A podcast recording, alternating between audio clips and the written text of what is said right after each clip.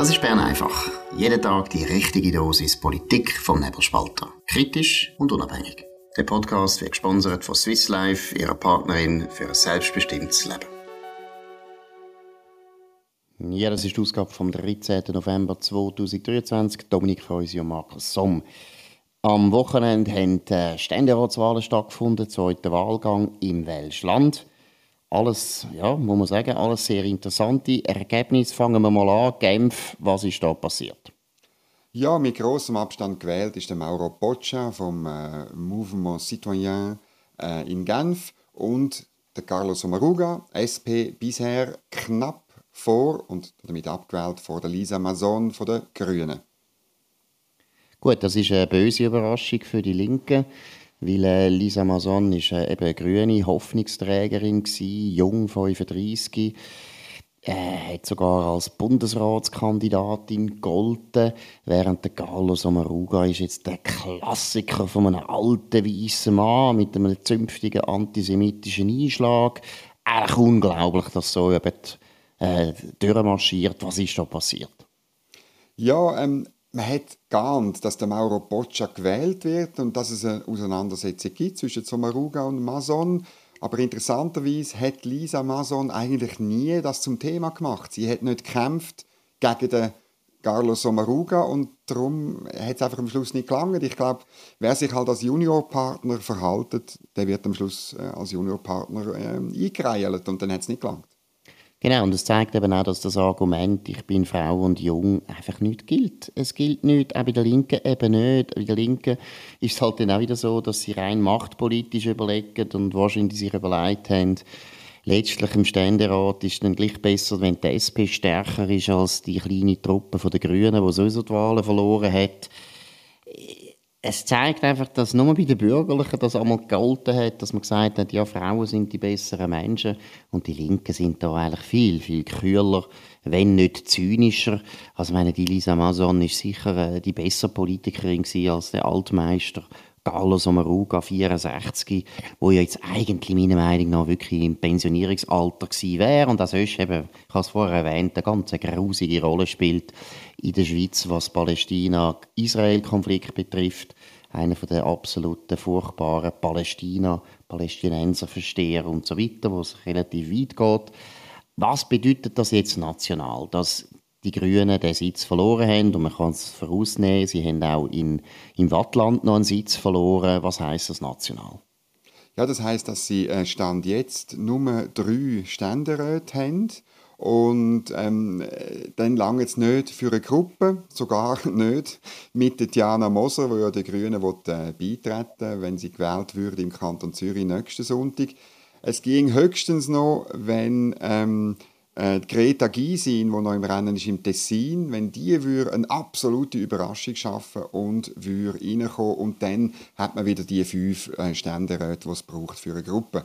Und wenn man keine Gruppe mehr ist, und das ist das Entscheidende, oder, dann hat man keinen fixen Sitz in den Kommissionen. Das bedeutet, äh, muss man auch sagen, viel weniger Geld, weil die Ständeräte sind in der Regel äh, mindestens in zwei, eher in drei, vielleicht sogar in vier Kommissionen.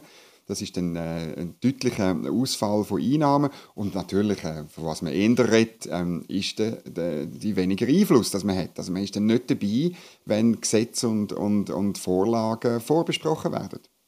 Absolut. Und ich glaube, der Tagesanzeiger, Markus Häfliger, wo wir ja nicht immer einverstanden sind, aber da hat das richtig getroffen. Die Wahlen haben jetzt wirklich ganz, ganz klar die Rangordnung bei der Linken wiederhergestellt und wieder klargestellt. Es ist eindeutig die SP ist die große Partei. Die SP hat auch Gewicht im Ständerat. Die SP ist viel, viel größer im Nationalrat. Die Grünen sind eigentlich zerschmettert worden. Jetzt vor allem im Ständerat. Das ist äh, ganz bitter. Aber es ist wieder völlig klar. Die Rangordnung ist meiner Meinung nach wieder sehr klar. Was mich noch wundernimmt, deine Einschätzung. Ich meine, Genf ist weit weg. Deshalb werden Zürcher wahrscheinlich das nicht so mitbekommen. Aber gleich habe ich mich gefragt, könnte das Auswirkungen haben jetzt aufs Stimmverhalten der Grünen? Werden die Grünen im Kanton Zürich jetzt wirklich noch so schön mobilisiert? Werden die schön, fließig, tapfer stimmen für Diana Moser? Oder könnte es sein, dass jetzt, wo sie wissen, ja, die Gruppe erreichen wir sowieso nicht mehr, es spielt gar keine Rolle mehr, könnte es sein, dass sie daheim bleiben? Was meinst du? Ich glaube, die Grünen sind eh schon mobilisiert, um Diana Moser zu wählen. Und ähm, darum weiß ich nicht, ob das noch mehr auslöst. Ich glaube wirklich, dass die Grünen in Zürich und es hat so äh, Aushängeschilder gegeben von den Grünen, wo irgendwie sich föteln. Man findet das auch auf Instagram und so weiter mit Diana Moser. Also die sind eh Fan, das ist sowieso ein Herz und eine Seele, auch wenn es dann am Schluss vielleicht nicht zu einer Gruppe langt. Interessant finde ich die Frage, und wenn ich es richtig im Kopf habe, kommt ja Diana Moser am Mittwoch bei Bern einfach vorbei zum grossen Showdown mit dem Gregor Rutz. Ähm, interessant ist dann, äh, ja, wem sie jetzt beitritt. Oder? Ich meine, sie könnte ja, äh, sie müsste ja eigentlich, wenn sie ideologisch gleich äh, bleiben müsste sie der SP-Gruppe beitreten. Und die andere Variante wäre, dass sie probieren der FDP-Gruppe beizutreten. Genau, und das würde ihr wahrscheinlich sehr viel helfen, wenn sie jetzt das bei uns in Bern einfach ankündigen dass sie der FDP beitreten Also nicht der FDP-Partei, aber der Gruppe. Das hätte rechte Auswirkungen. Das wäre noch recht wichtig, weil die FDP knapp, knapp unter der Mitte steht. Und mit Diana Moser wäre es zwar immer noch wahrscheinlich schwächer, aber doch immerhin. Und das wäre dann für den Gregor Rutz wahrscheinlich die schlechte Nachricht. Aber Jana Moser kann sich das wahrscheinlich nicht leisten, weil die Linken natürlich das nicht mitmachen. Ja, Gut. und vor allem, sie müsste ja auch, also ein bisschen musst ja auch Zugeständnis machen. Also du kannst ja nicht einer genau. Gruppe beitreten und dann in neun von zehn Fällen anderer Meinung sein. Gut, es gibt ja Freisinnige, unter anderem Ursula Gut, ehemalige Regierungsrätin vom Kanton Zürich, das ist ihr gleich. Sie unterstützt, unterstützt Jana Moser, obwohl die in ihrem Leben etwa drei, vier Mal wahrscheinlich gleicher Meinung war wie die Freisinnigen. Also, ja, es gibt auch Leute, die irgendwie, ich weiß auch nicht, mit welchem Kopf dass sie wählen. Das ist ein anderes Thema. Gehen wir zum Wattland, Kanton Watt. Ich habe es erwähnt, die Grünen haben auch dort einen Sitz nicht können halten. Es war zwar nicht eine Abwahl, gewesen, sondern äh, es eben schon zurückgetreten, gewesen, aber sie haben den Sitz nicht können äh, verteidigen. Was ist dort der Stand? Ja, dort ist äh, auf den zweiten Sitz äh, der Pascal Brulli, ehemaliger Finanzdirektor vom, von der Republik Watt. Ähm, äh, der Raphael Maem ist äh, abgeschlagen auf dem, auf dem zweiten Platz gelaufen. Äh, zur Erinnerung, der erste Sitz ist an Pierre-Yves Maillard gegangen von der SP. Es ist natürlich ein klares Rennen, aber ich meine, der Pierre-Yves Maillard ist so breit akzeptiert, obwohl er ein ein, ein, ein, ja, ist ein richtiger kleiner Marxist, so bisschen, oder? Aber die Leute haben halt so starke Männer gern, auch wenn sie weiße alte Männer sind. Das Gleiche beim Pascal Brulli. Das ist ein äh, langjähriger, bekannter Politiker. Das ist einfach ein, ein No-Brainer. Oder wenn man so Leute aufstellt, äh, zum jetzt halt gleich nochmal mit Zürich oder, äh, mhm. äh, zu vergleichen, wenn man so Leute kann aufstellen kann, dann kommen sie eben auch rein. Und es zeigt ja letztlich auch, wie stark halt die FDP in der Watt immer noch ist, weil sie so Leute im Köcher hat. Absolut, ja, sie ist auch stark, aber im Wähleranteil ist sie, glaube ich, immer noch über 20 Prozent, wenn es mir recht ist. Aber es hat natürlich Auswirkungen national, oder? Die Freisinnigen, das ist ein wichtiger Sitz gewesen, dass sie den haben können erobern. Vor allem, weil sie ja in Fribourg eigentlich ganz knapp einen Sitz verteidigt haben. Was ist dort passiert?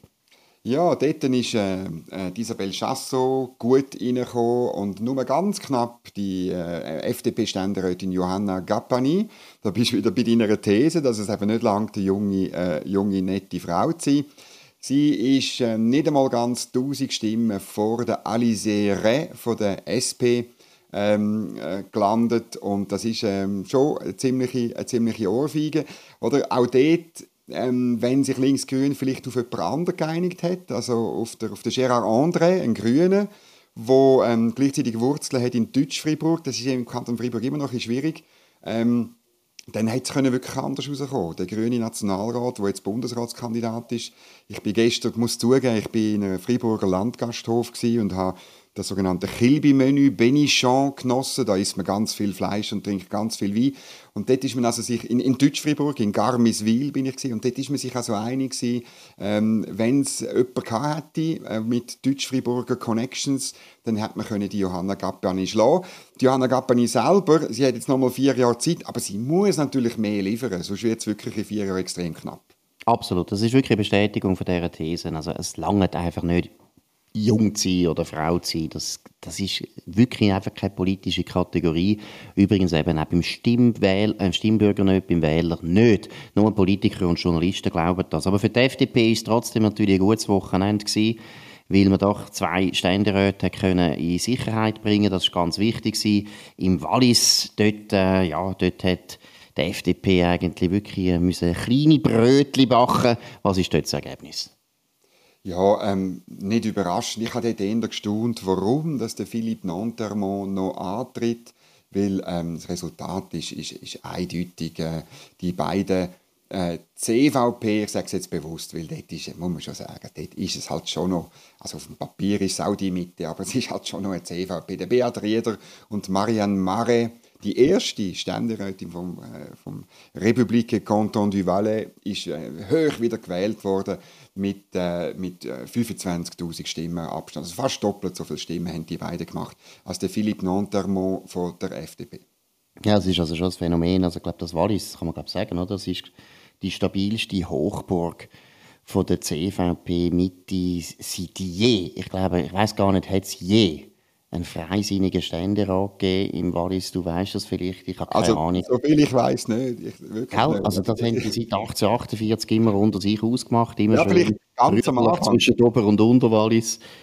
Also, Guspre Am Anfang vielleicht. Es ist gut möglich, dass das, oder am Anfang ist ja wirklich das Oberwallis eigentlich ja dann äh, bestimmt worden und, und es kann möglich sein, dass dort irgendwann einmal so eine Ausnahme gegeben hat, aber Gut. eigentlich seit dem Zweiten Weltkrieg nicht. Also wer jetzt dort zugelassen hat und rauskommt, ja. David Biener bitte melden. Wir ja. wollen das wissen und dann auch noch schnell eine Abhandlung hören, warum das so bleibt. Wir kommen zu einem anderen Thema und das ist ganz wichtig nach diesen Ständeratswahlen, wo doch ja sagen wir jetzt für die Linken schlecht ausgegangen sind, vor allem für die Grünen. Sie können sich trösten, indem sie einfach wieder mal gut schlafen. Und damit sie gut schlafen, sollen sie unbedingt jetzt die nächste Nachricht hören. Dann werden sie wirklich äh, nie mehr daran denken, dass sie im Ständerat fast keine Rolle mehr spielen. Der Powernap wird Ihnen präsentiert von Schlafvoll. Schlafvoll ist das Schweizer Bettenfachgeschäft mit den besten Preisen. Eine Beratung in einer der elf Schlafwohl-Filialen lohnt sich auf jeden Fall. Mehr Infos auf schlafwohl.ch. Ja gut, wir haben noch eine ganz kleine, kleine Meldung äh, nachzutragen. Basler Zeitung, unsere Basler Zeitung und dort der Thomas Tähler, ein erfahrener Redakteur, hat äh, neue Einsichten gewonnen zum Verhältnis zwischen Mitte und FDP. Wir haben hier einen Zahlensalat seit, seit den Wahlen. Was ist da der neueste Stand? Ja, er hat eine Geschichte gemacht, weil das Bundesamt für Statistik die LDP Basel-Stadt der FDP Schweiz zugerechnet hat. Und ähm, du kennst ja die Regel. Immer wenn es ein Fragezeichen im Titel hat, dann ist die Geschichte ja eigentlich ähm, äh, ziemlich angeschrieben. Und das ist auch da der Fall. Oder wenn man das nämlich für abzieht, LDP Basel-Stadt, dann äh, wäre eben die FDP nicht vor der Mitte. Und darum ist der Titel von dem Artikel «Liegt die Mitte doch vor der FDP?» Nein, sie liegt eben nicht vor der FDP, weil es ist jetzt einfach so, die FDP und die LDP haben fusioniert, und zwar auf nationaler Ebene. Und deshalb, wie es ja nationale Wahlen sind, ist es auch völlig richtig, was das Bundesamt für Statistik gemacht hat, dass die Freisinnigen und die liberalen Stimmen in Basel-Stadt äh, zusammengezählt werden arbeiten ja übrigens auch sehr eng zusammen. Und die Vertreterin der Liberalen von Basel-Stadt, Patricia von Falkenstein, ist ja auch in der Fraktion von der FDP. Die Liberalen, so heißt sie ja offiziell, furchtbarer Name, aber das ist ein anderes Thema. Nein, also das ist jetzt wirklich eine Geschichte völlig herbeigeschrieben. Heißt gar nichts, aber meiner Meinung nach fatal, weil es natürlich eben eigentlich das Publikum weiter verwirrt. Die Leute haben langsam das Gefühl, es stimme gar nicht mehr. Wir wissen gar nicht mehr, was die Wahlen für ein Ergebnis gebracht haben. Und das ist eigentlich kontraproduktiv. Sollte so nicht im, Sto im, im Raum stehen gelassen werden. Leider hat heute Zürich Zeitung das auch noch aufgenommen und praktisch äh, akzeptiert die Erkenntnis von der Batz, wo meiner Meinung nach, nicht, nein, nicht meiner Meinung nach, es ist keine Meinung, es ist falsch. Es ist schlicht falsch. National ist das eine Partei, die gehört zusammen. Bei der Mitte haben wir jetzt auch akzeptiert, dass BDP zu der Mitte gehört und können da nicht nur nachrechnen, was passiert wäre, wenn die BDP im Kanton Hintertuckigen oder wie das heißt anders antreten wäre. Gut, wir gehen zu einem sehr guten Artikel von Christoph Isering bei der Zürich Zeitung. Ist äh, letzten Freitag, wenn es mir recht ist, gekommen. Ist natürlich auch eine stille, stille Befriedigung für uns gewesen. Dominik, um was geht's? Genau, da hat es zwar auch ein Fragezeichen im Titel, nämlich der heißt Scheitert die globale Mindeststeuer? Die Schweizer Wirtschaft fordert eine Verschiebung und es ist eben das passiert. Ich muss wirklich sagen, ich glaube, ich glaub, wir sind die Einzigen gewesen, vielleicht noch die Weltwoche. Wir haben gesagt, die OECD-Mindeststeuer, das ist ein Blödsinn. Das können wir dann machen, wenn es wirklich alle anderen auch machen. Ähm, Im Moment macht es niemand, der wirklich in der gleichen wirtschaftlichen Liga spielt wie die Schweiz. Darum sollte man das nicht machen, weil es ein Schuss ist ist eigentlich Knie. Dumm und Schrott und Bullshit, um das alles zusammenzunehmen. Darum machen wir es nicht. Und jetzt, die Wirtschaft hat das damals unterstützt. Ja, man müsse jetzt halt und weiß nicht was, oder?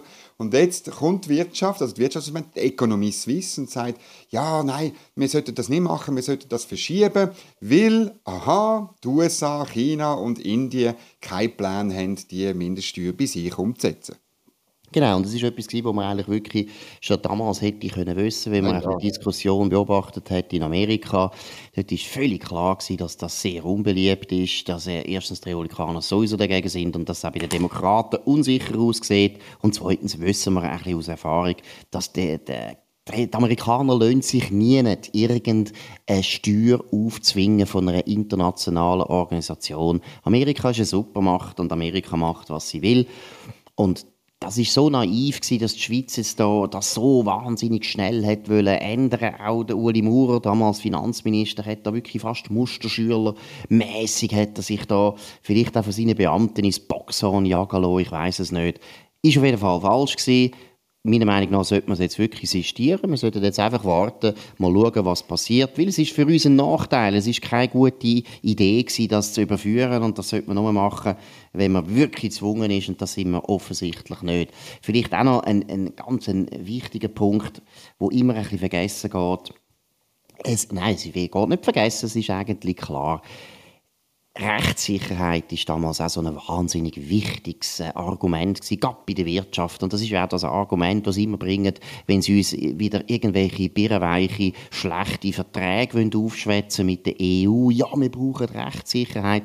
Und da muss ich jetzt einfach sagen, angesichts der globalen Lage, wenn man einfach mal sieht, wie viele Sachen unsicher sind, dann muss ich sagen, ist ein bisschen weltfremd, immer wieder die Rechtssicherheit äh, zu verlangen. Und zweitens, jeder, der die Schweizer Politik kennt, weiß, auch da ist ganz viel unberechenbar. Man weiß nicht, wie Wahlen ausgehen. Man weiß nicht, was für Initiativen noch kommen. Man weiß immer relativ viel nicht. Und unsere Unternehmen wissen auch, dass man nicht alles irgendwo aufs Komma genau, auf Jahre hinaus kann wissen und kann berechnen. Man soll das gar nicht mehr bringen als Argument, weil eben in anderen Fragen, zum Beispiel bei der Energieversorgung, leben wir jetzt schon mit einer unglaublichen Unsicherheit schon die ganze Zeit. Dort, wie es die Linken wollen, dass da Unsicherheit herrscht, ist das ja nie ein Argument und wird nie vorgebracht. Also das ist ein absolut guter Beweis dafür, dass das einfach kein gutes Argument ist. Gut, weißt, Rechtssicherheit, das gibt es eigentlich nur in der Sklaverei dann ist alles klar. Und auf so eine Idee kommen nur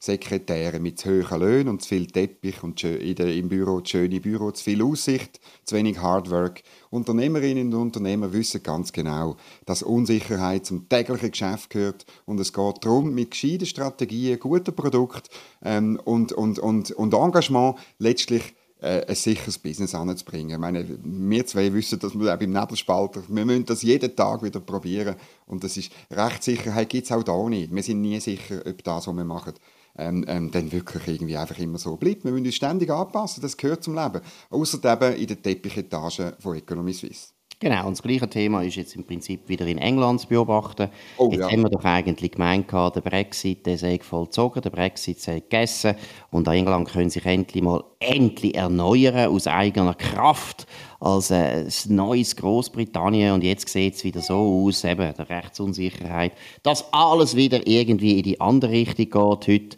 Ganz wichtig, ganz wichtige äh, Kabinettsentscheid in London. Dominik, was ist passiert?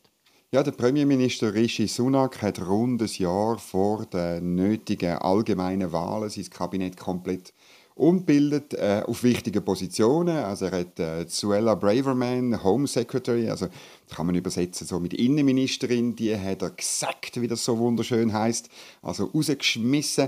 Und zwar ähm, für nichts anderes, dass sie ähm, Worte ausgesprochen hat, äh, insbesondere sie hat sich gegen die pro-palästinensischen, pro-Hamas-Demonstrationen in London und anderen britischen Städten ausgesprochen. Sehr deutlich, wie sie ist. Äh, sie hat schon ein Interview gehört. Die Dame hat dann äh, einfach, redet einfach Klartext. Äh, sie ist unter Druck von links und äh, der Regie Sunak ist eingeknickt.